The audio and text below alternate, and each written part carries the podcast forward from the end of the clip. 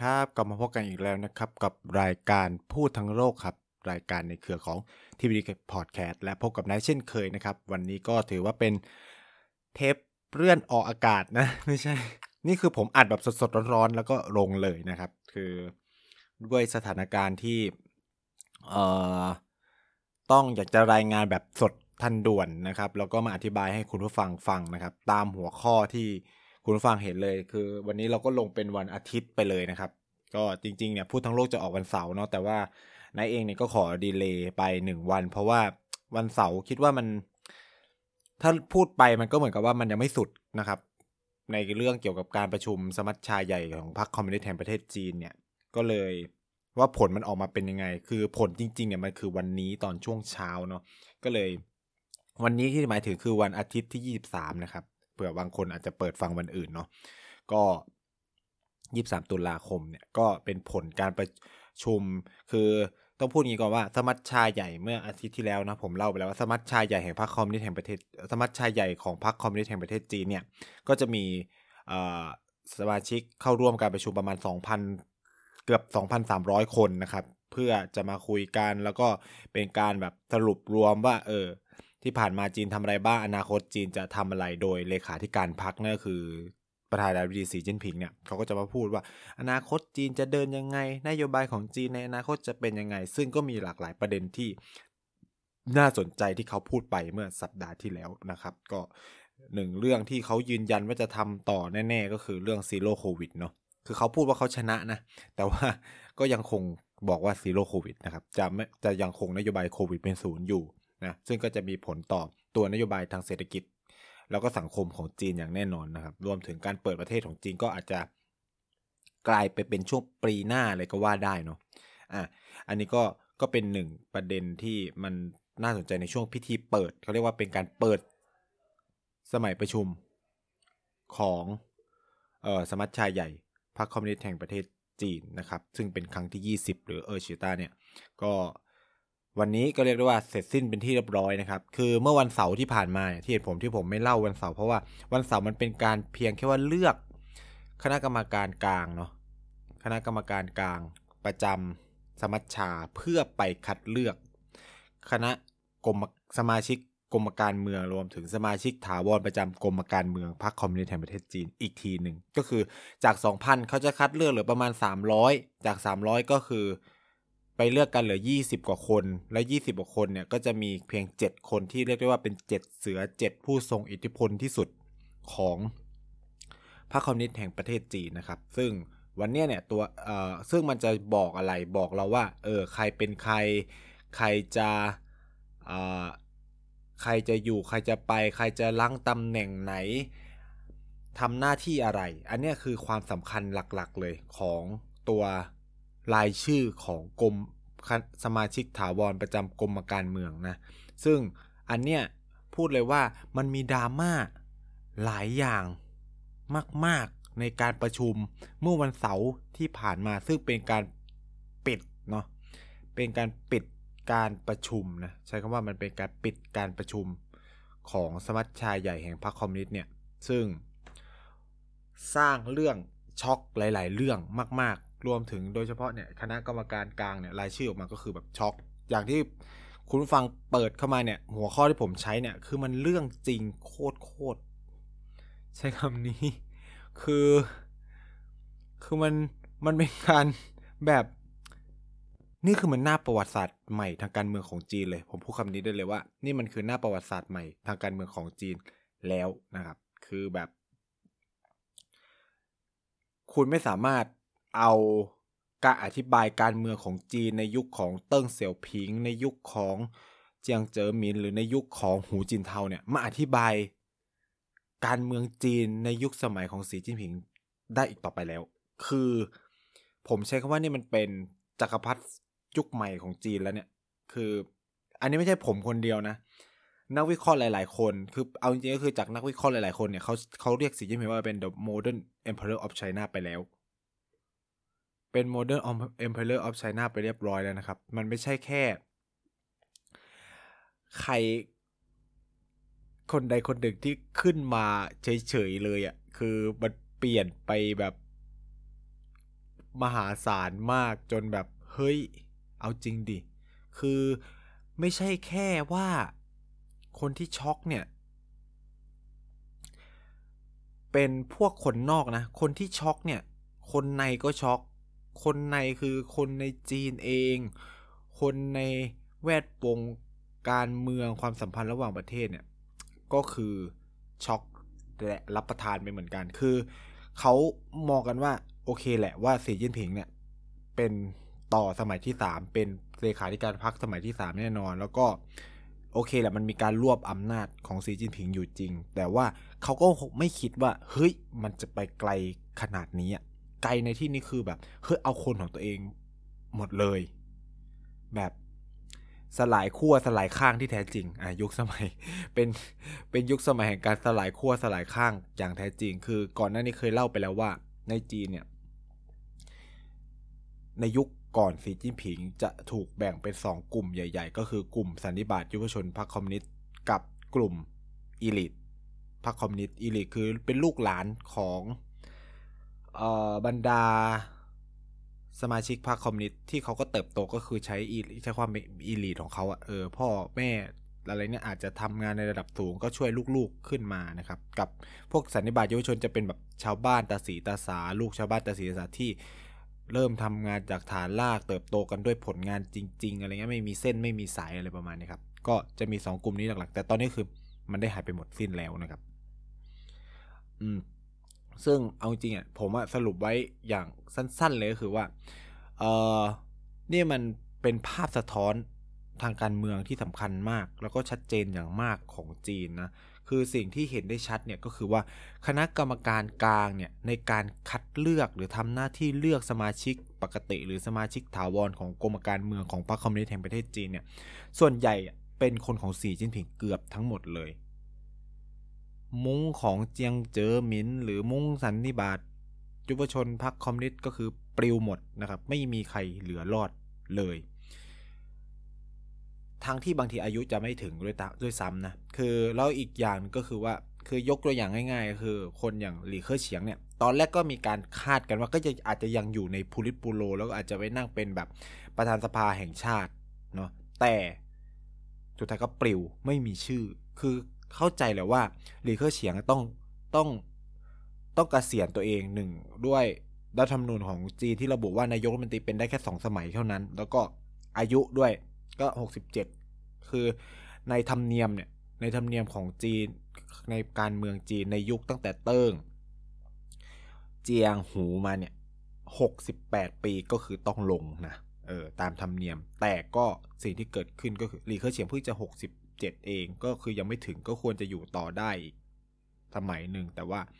ก็ปิวไม่มีรายชื่อเป็นแม้กระทั่งคณะกรรมการกลางนะที่มีประมาณ 200 กว่าคนก็คือ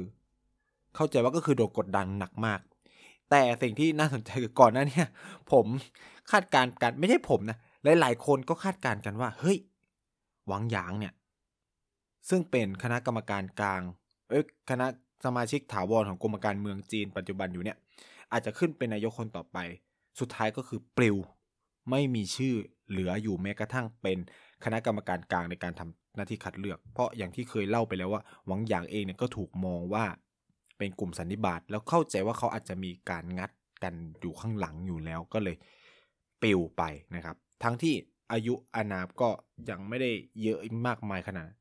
ซึ่งเมื่อพูดถึงเรื่องอายุอานามแล้วเนี่ย เอาจริง ๆ เนี่ย รอบนี้เนี่ย สีจิ้นผิงก็แหกทำเนียมทุกอย่างหมดเลยทำให้ผมพูดเลยว่ามันมันมันอธิบาย การเมืองจีนปัจจุบันมันไม่สามารถอธิบายด้วยทฤษฎีแบบเดิมๆอีกแล้วอะอายุไม่มีแล้วลิมิตเรื่องอายุได้แหกหมดเรียบร้อยนะครับ ซึ่งตอนเนี้ยเป็นที่แน่ชัดแล้วว่าเออแต่ว่ามันมีคนหนึ่งที่มันมีชื่อติดเข้ามานั่นคือหูชุนหัวเนี่ยอายุ 59 ปี ซึ่งเป็นถูกมองว่าเป็นกลุ่มสันนิบาตชาติ แล้วก็เป็นรองนายก ซึ่งเมื่อวานเนี่ยเขาก็มองเฮ้ย พวกกลุ่มสันนิบาตก็อาจจะแบบลอมลงนะ แล้วก็ให้คนของตัวเองสักคนหนึ่งอยู่ในตำแหน่งสำคัญก็คือนายกก็คือหูชนหัวเนี่ยมันติดเข้ามา แต่ปันแต่ก็คือก็ได้แต่เดากัน แล้วก็คาดตอนแรกก็คาดว่าเฮ้ยหูชนหัวเป็นแคนดิเดตนะ แต่ว่ามันไม่ได้มีแค่หูชนหัวคนเดียวที่ติดเข้ามา มันมีหลีเฉียง ซึ่งอายุประมาณ 63 ปีนะครับ เป็นเลขาธิการพรรคประจำเซี่ยงไฮ้ แล้วที่สำคัญคือใกล้ชิดสีจิ้นผิงมาก ทำงานกับสีจิ้นผิงตั้งแต่ เจอเจียงมั้งก็คือแบบเป็นมือซ้ายมือขวากันมานะครับ เป็นมือซ้ายมือขวากันมานะทำงานกันตั้งแต่ประธานาธิบดีสีจิ้นผิงเนี่ยจะขึ้นเป็นประธานาธิบดีอีกนะคือทำงานกันมาก่อนหน้านั้น แล้วก็มีข่าวลือกันหนาหู หลังจากที่หลีเคอร์เฉียงประกาศว่าตัวเองจะกะเกษียณเนี่ยว่าคนนี้แหละ จะขึ้นมาเป็นนายกรัฐมนตรี แล้วทุกคนก็มองว่าถ้าคนนี้ขึ้นมาจริง ๆ หนึ่งแหกธรรมเนียมอีกแล้ว ก็คือธรรมเนียมของจีนมีระบุไว้ว่า มันไม่ได้เป็นระบุนะ มันเป็นธรรมเนียมกันว่า คนที่จะขึ้นเป็นนายกส่วนใหญ่จะมาจากรองนายก อ่า คือมึงต้องไปทำหน้าที่เป็นรองนายก เพื่อให้รู้เรื่องเกี่ยวกับการบริหาร ประเทศก่อนอะไรเงี้ย ซึ่ง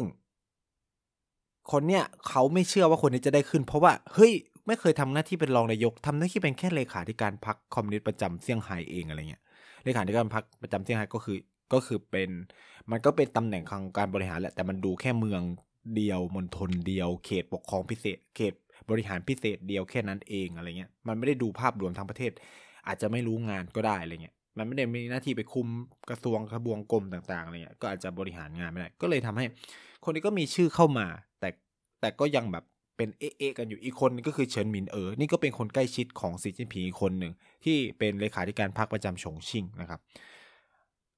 อันนี้ก็จะเป็น 3 ตัวเต็งเมื่อวานสำหรับวันเสาร์ที่ผ่านมาวันเสาร์ที่ 22เนี่ยก็คือ 3 ตัวเต็งที่มีชื่ออยู่ในคณะกรรมการกลาง ในการคัดเลือกกรมการเมือง อืมเอ่อแต่ที่คนสนใจกันมากก็คือว่ามันมี รายชื่อคณะกรรมการกลางหลายคนที่อายุเกินเกณฑ์ไปมากแล้ว ก็คือเกิน 68 แต่มีชื่อหลุดโผเข้ามา ซึ่งสะท้อนให้เห็นว่าสีจิ้นผิงแหกธรรมเนียมอีกแล้ว แหกธรรมเนียมอีกแล้ว หนึ่งในนั้นเนี่ยก็คือหวังอี้ หวังอี้เป็นใคร หวังอี้คือมนตรีแห่งรัฐ แล้วก็เป็นรัฐมนตรีกระทรวงการต่างประเทศของจีนใช่ไหมคือ ถ้าใครติดตามข่าวต่างประเทศบ้างก็จะเจอคุณดอนเนี่ยจับมือกับคนเนี้ย บ่อยมาก หวังอี้ก็จะเยือนที่นู่นเยือนที่นี่อะลุงคนเนี้ยอายุ 70 กว่า 70แหละ 70 ต้นๆแหละ ก็มีชื่อหลุดเข้ามานะครับ ซึ่งทำให้หลายฝ่ายคาดการณ์กันว่าหวังอี้เนี่ยจะถูกขยับขึ้นไปเป็นประธานคณะกรรมาการกลางการต่างประเทศของพรรคคอมมิวนิสต์แห่งประเทศจีน ซึ่งจะดูภาพรวมการต่างประเทศของจีนทั้งหมด คือจะพูดอย่างนี้ว่า รัฐมนตรีกระทรวงต่างประเทศของจีนไม่ได้เป็นคนที่มีอำนาจเต็มจริง ๆ ขนาดนั้นนะ คนที่มีอำนาจในการกำหนดนโยบายต่างประเทศของจีนคือประธานกรรมาธิการ การต่างประเทศของพรรคนะ คือพรรคก็ส่วนพรรคนะ การบริหารก็ส่วนการบริหารนะ เออ ฉะนั้นพรรคก็จะดูภาพรวมทั้งหมดเลยนะครับ ซึ่งเข้าใจว่าหวังอี้จะขึ้นไปแทนที่คนเก่าเนาะ แล้วหลุด ชื่อที่หลุดโผออกมาว่าจะเป็นรัฐมนตรีกระทรวงการต่างประเทศคนต่อไปก็คือทูตจีนประจำสหรัฐอเมริกาคนปัจจุบันนะครับ อาจจะได้เป็นซึ่งแน่นอนนะครับ เราอาจจะได้เห็นนโยบายการต่างประเทศของจีนที่จะแข็งกล้าวกว่านี้มากนะแต่แน่นอนครับ การประชุมเมื่อวาเมื่อวันเสาร์ที่ผ่านมา มันมีเรื่องโครดดราม่าแล้วก็ผมส่วนตัวแล้วก็ นักวิเคราะห์บางส่วนเขามองกันว่า นี่คือภาพสะท้อน การเถลิงอำนาจของสีจิ้นผิง ในวันที่เขาได้กลายเป็นจักรพรรดิในยุคใหม่ของจีนไปแล้วเพราะเข้าใจว่าสีจิ้นผิงเนี่ย รวบอำนาจในพรรคได้เกือบเบ็ดเสร็จเรียบร้อยหมดแล้วเนาะนั่นก็คือ เหตุการณ์การเชิญอดีตประธานาธิบดี ของจีนอย่างหูจินเทาออกจากห้องประชุมในวันที่ผ่านมาในในในการประชุมที่ผ่านมา คือ ถ้าเราจะมองเนาะก็อาจจะมองด้วยว่า คือโอเคแหละจีนสำนักข่าวในจีนอธิบายถึงว่าหูจินเทาเนี่ยป่วยก็เลยแบบมีอาการป่วยก็เลยให้ออกไปนั่งพักข้างนอกก่อนนะครับ เพราะว่ามันจะดูไม่ดีนะ ถ้าแบบคนอื่นเขายืนกันหมดตัวเองไม่ยืน คนอื่นเขายกมือกันหมดตัวเองไม่ยกมืออะไรเงี้ย มันก็จะเป็นภาพคนหมายถึงว่า โลกข้างนอกก็จะสื่อไปได้ว่า เฮ้ย มีความขัดแย้งอะไรกันหรือเปล่าใช่ไหมแต่มันก็เฮี้ยนะ คือพูดอย่างนี้ก็คือ แต่การทำอย่างเงี้ย ก็ยิ่งดูชัดไหมว่ามือขัดแย้งกันอะไรอย่างเงี้ย คือหนึ่งก็คือ หิ้วปีกใช่ก็ว่ายกขึ้นไปเลยอะ เป็นดูคลิป ถ้าทุกคนดูคลิปเนาะน่าจะแบบใครที่ดูกันเหมือนก็จะเห็นการหิ้วคลิปหิ้วปีกเนาะแล้วก็คือเห็นอากับกิยาของการขาดเขินคือสิ่งแรกเนี่ยที่เขาไม่ค่อยเชื่อกันว่านี่มันเป็นการป่วย เพราะหนึ่งคือว่าโดยโดยความเป็นพรรคคอมมิวนิสต์แล้วเนี่ยถ้า มีคนป่วยหรืออะไรหรืออะไรเขาไม่จัด position ให้ตั้งแต่แรก หรือ เขาจะไม่ทำอะไรอย่างเงี้ย แบบประเจิดประเจอหนึ่งก็อาจจะเช่น ให้นักกันนักข่าวออกไปก่อน แล้วก็หิ้วปีก หรือพาหูจิ่นเทาออกไป แต่นี่คือทำต่อหน้านักข่าวเลย แล้วเป็นช่วงที่นักข่าวเพิ่งเข้าไปด้วย เป็นความตั้งใจนะ ผมเข้าใจว่ามันเป็นความตั้งใจเลย และนี่คือสิ่งที่สีจิ้นผิงเนี่ยต้องการบอกกับโลกว่าเขาเนี่ยฉัน I'm a boss ฉันคือตัวจริง ฉันคือตัวเป้งของพรรคคอมมิวนิสต์แห่งประเทศจีน ฉันคือตัวเป้งของจีนนะ ซึ่งไอ้เรื่องป่วยเนี่ยมัน ผมคิดว่ามันมัน มันทำได้ดีกว่าเนี้ยเออมันอย่างนี้มันยิ่งทำให้ถูกการตีความไปได้ไกลเวอร์นะครับ ซึ่งมันเลยคิดกันว่านี่เป็นความตั้งใจไง เพราะพักมันสามารถกันสื่อได้ทำไมถึงต้องปล่อยให้มีการภาพหลุดออกมาขนาดนี้เนี่ย ฉะนั้นเนี่ยมันเป็นอะไรที่ค่อนข้าง ชัดเจนมากว่าสิ่งที่มันเกิดขึ้นมันเป็นความตั้งใจ ของจีน ที่ต้องการจะส่งสัญญาณบางอย่างไปสู่โลกว่าวันนี้สีจิ้นผิงนะ ซึ่งก่อนหน้าเนี่ยพรรคคอมมิวนิสต์แห่งประเทศจีนเนี่ยนับตั้งแต่ยุคเหมาเนี่ยหลังสิ้นสุดยุคเหมาเนี่ยเขาจะเป็นการรักษาสมดุลระหว่างมุกมุ้งต่างๆ ในพรรคไม่ว่าจะเป็นฝ่ายอนุรักษ์นิยมฝ่ายเสรี เปิดเสรีทางเศรษฐกิจใช่ไหมเขาคือมีการรักษาสมดุลกันหรือจะเป็นสันนิบาตพรรคคอมมิวนิสต์กับกลุ่มอีลิทอะไร เขาก็จะมีการรักษาสมดุล ภายในพรรคแต่วันนี้มันเหมือนย้อนกลับไปในยุคของเหมาคือ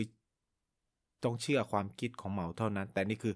เดินตามแนวคิดของสีจิ้นผิงเท่านั้น ซึ่งเราเริ่มเห็นปรากฏการณ์นี้มาเรื่อยๆ ตั้งแต่ยุคปี 2018 ตั้งแต่มีการแก้รัฐธรรมนูญอะไรเงี้ย คือ โอเคแหละ บางคนเขาก็เห็นแล้วว่าเออสีมีอำนาจมา แต่ทุกคนไม่คิดว่าจะขนาดนี้ มันจะไปไกลขนาดเนี้ย มีอำนาจเยอะขนาดเนี้ย เออ แต่ที่ผมสนใจกว่านั้นคือว่าทุกคนรู้ไหมครับว่าในขณะที่คนเนี่ย ดูคลิปเออหูจินเทาโดนเชิญออกจากห้องประชุมโดนหิ้วปีกโดนอะไรบาบาเนี่ย สิ่งเหล่านี้ไม่มีปรากฏอยู่ในข่าวของจีน หรือแม้กระทั่งโซเชียลมีเดียของจีนด้วยซ้ำคือผมเอาให้เพื่อนดูเลยนะ ช็อกนางช็อกมาก เพื่อนคนจีนงงมาก อันนี้คือเพื่อนคนจีนที่แบบเรียนการเมืองเรียนประวัติศาสตร์จีนเลยนะ แบบเรียนแบบสายนี้เลยอะช็อกมาก แล้วก็รู้สึกไม่ได้แปลกใจว่าภาพเหล่านี้ไม่ปรากฏอยู่ในจีน เหตุผลสำคัญก็คือว่า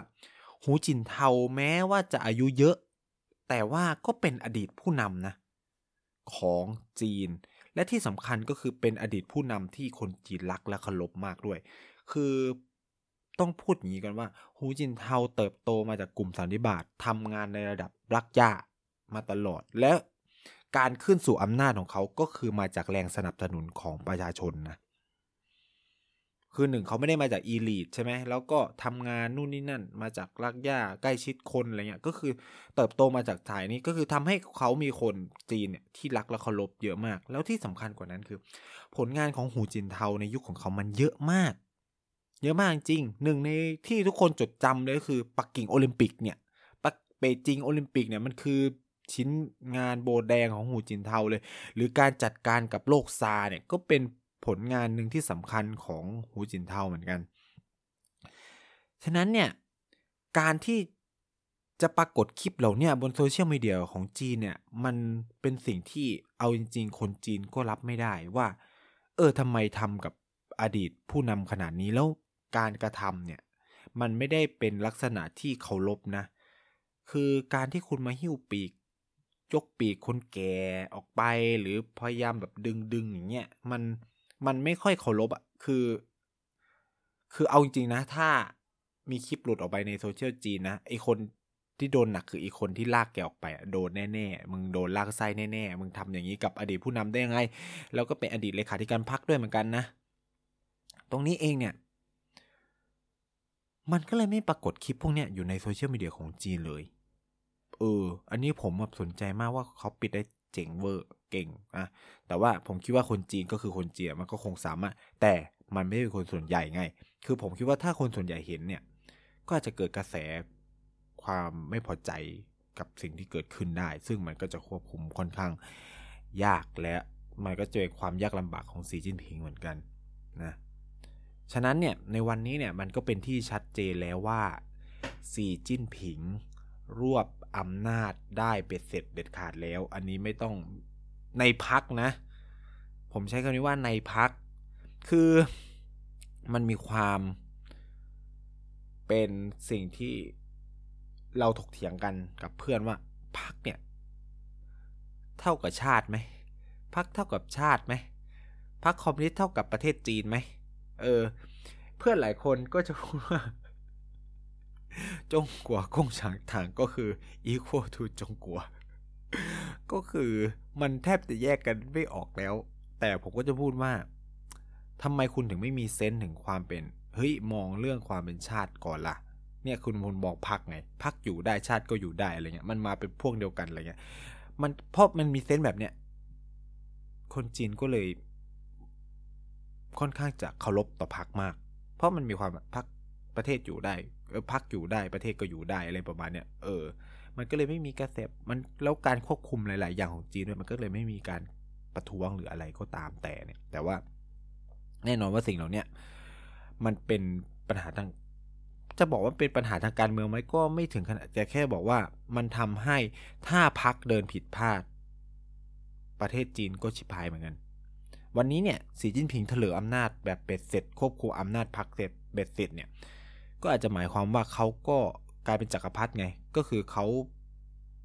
มีอำนาจสั่งการทุกคนในพักแล้วอะมันก็เหมือนเป็นพระจักรพรรดิอะที่คนที่เหลือก็เป็นแค่ขุนนางฟังตามคำสั่งแค่นั้นอะไรเงี้ย ซึ่งตรงเนี้ยถ้าจักรพรรดิดีก็ดีไปไง ถ้าจักรพรรดิเจงกระบงล่ะ ประเทศจีนก็เจงกระบงตามไปด้วยเหมือนกันนะ ซึ่งสิ่งเหล่านี้มัน มันส่งผลเพราะว่าบันกายว่า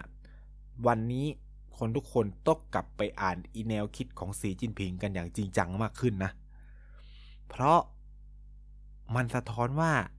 นโยบายเศรษฐกิจ นโยบายต่างประเทศ นโยบายการเมืองนโยบายสังคม วัฒนธรรมต่าง ๆ ของจีน มันจะเดินไปยังไง วันนี้เนี่ยไอ้หนังสือเรื่องสี่ตอสสี่ตอสเนี่ยคือความคิดของสีจินผิงที่มันมีสามเวอร์ชันเนี่ย ถ้าใครอยากรู้เรื่อง นโยบายของจีนเนี่ยนะก็คือต้องกลับไปอ่านใหม่อีกรอบหนึ่งอย่างจริง ๆ จังๆแล้ว และเราก็เห็นมาตลอดว่าสีจิ้นผิงเนี่ยค่อนข้างมีแนวคิดแบบอนุรักษ์นิยม เน้นการผลักดันเรื่องชาตินิยมแล้วที่สำคัญก็คือ แนวคิดทางเศรษฐกิจของเขาเนี่ย มันไม่ได้เสรีเหมือนเดิมอะ่ะมันเน้นมันแล้วก็ไม่เน้นเอกชนขนาดนั้น ดันกลับไปเน้นที่รัฐวิสาหกิจที่ถือครองโดยรัฐบาล อันเนี้ยมันค่อนข้างจะขัดแย้งกับสิ่งที่มันเปลี่ยนแปลงไปในยุค ตั้งแต่เติ้งเสี่ยวผิงเป็นต้นมา แน่นอนครับว่ามันจะส่งผลต่อภาพรวมเศรษฐกิจโลกอย่างไม่ต้องสงสัย เราอาจจะได้เห็นการที่จีนเริ่มแยก เริ่มแยกเศรษฐกิจตัวเองออกจากโลก เริ่มพึ่งพาตัวเองมากขึ้น เป็นเขาเรียกว่าพยายามแบบเปลี่ยนระบบห่วงโซ่อุปทานต่างๆ ในภายในของจีนก็คือทำให้เศรษฐกิจพึ่งพาเศรษฐกิจภายในของตัวเองมากขึ้น แน่นอนครับ คนเจ๊งก็คือบรรดาประเทศคู่ค้าต่างๆ กับจีนนั่นเอง ซึ่งก็อาจจะรวมถึงไทยด้วย และ ข้อยืนยันสำคัญอีกครั้งว่าวันนี้สีจิ้นผิง คือจักรพรรดิของจีนวันนี้สิ่งจิ้นผิงคือน้ำบวันก็คือรายชื่อสมาชิกถาวรประจำกรมการเมืองของพรรคคอมมิวนิสต์แห่งประเทศจีนที่ออกมาล่าสุดเนี่ย ซึ่งก็ประกอบไปด้วยคนอย่างหลี่เฉียง เจ้าเล่อจี้ หวางหูหนิง ไช่ซี ลี่สิรวมถึงติงติงด้วยเนี่ย ทั้งหมดทั้งมวลล้วนเป็นคนของสีจิ้นผิง ผมขอย้ำว่าเป็นคนของสีจิ้นผิง คือทำงานกับเขาในช่วงก่อนเป็นประธานาธิบดีทั้งหมด และนี่คือแก๊งออฟสีจิ้นผิงจริง ๆ ไม่มีแก๊งไหนๆปนเลย ตรงนี้แหละ มันก็เลยสะท้อนว่า เฮ้ยเขา ขึ้นมามีอำนาจเต็มแล้วนะ และอย่างที่บอกคือว่าตั้งแต่ต้นเลยเนี่ย การประชุมรอบนี้คือแหกธรรมเนียมทุกอย่าง ไม่มีอะไรที่อันเก่าอธิบายได้อีกเลย และข่าวลือก็กลายเป็นข่าวจริงไปเป็นที่เรียบร้อยแล้วว่า ตัวเต็งตำแหน่งนายกน่าจะตกเป็นของเลขาธิการพรรคประจำเซี่ยงไฮ้ก็คือหลี่เฉียง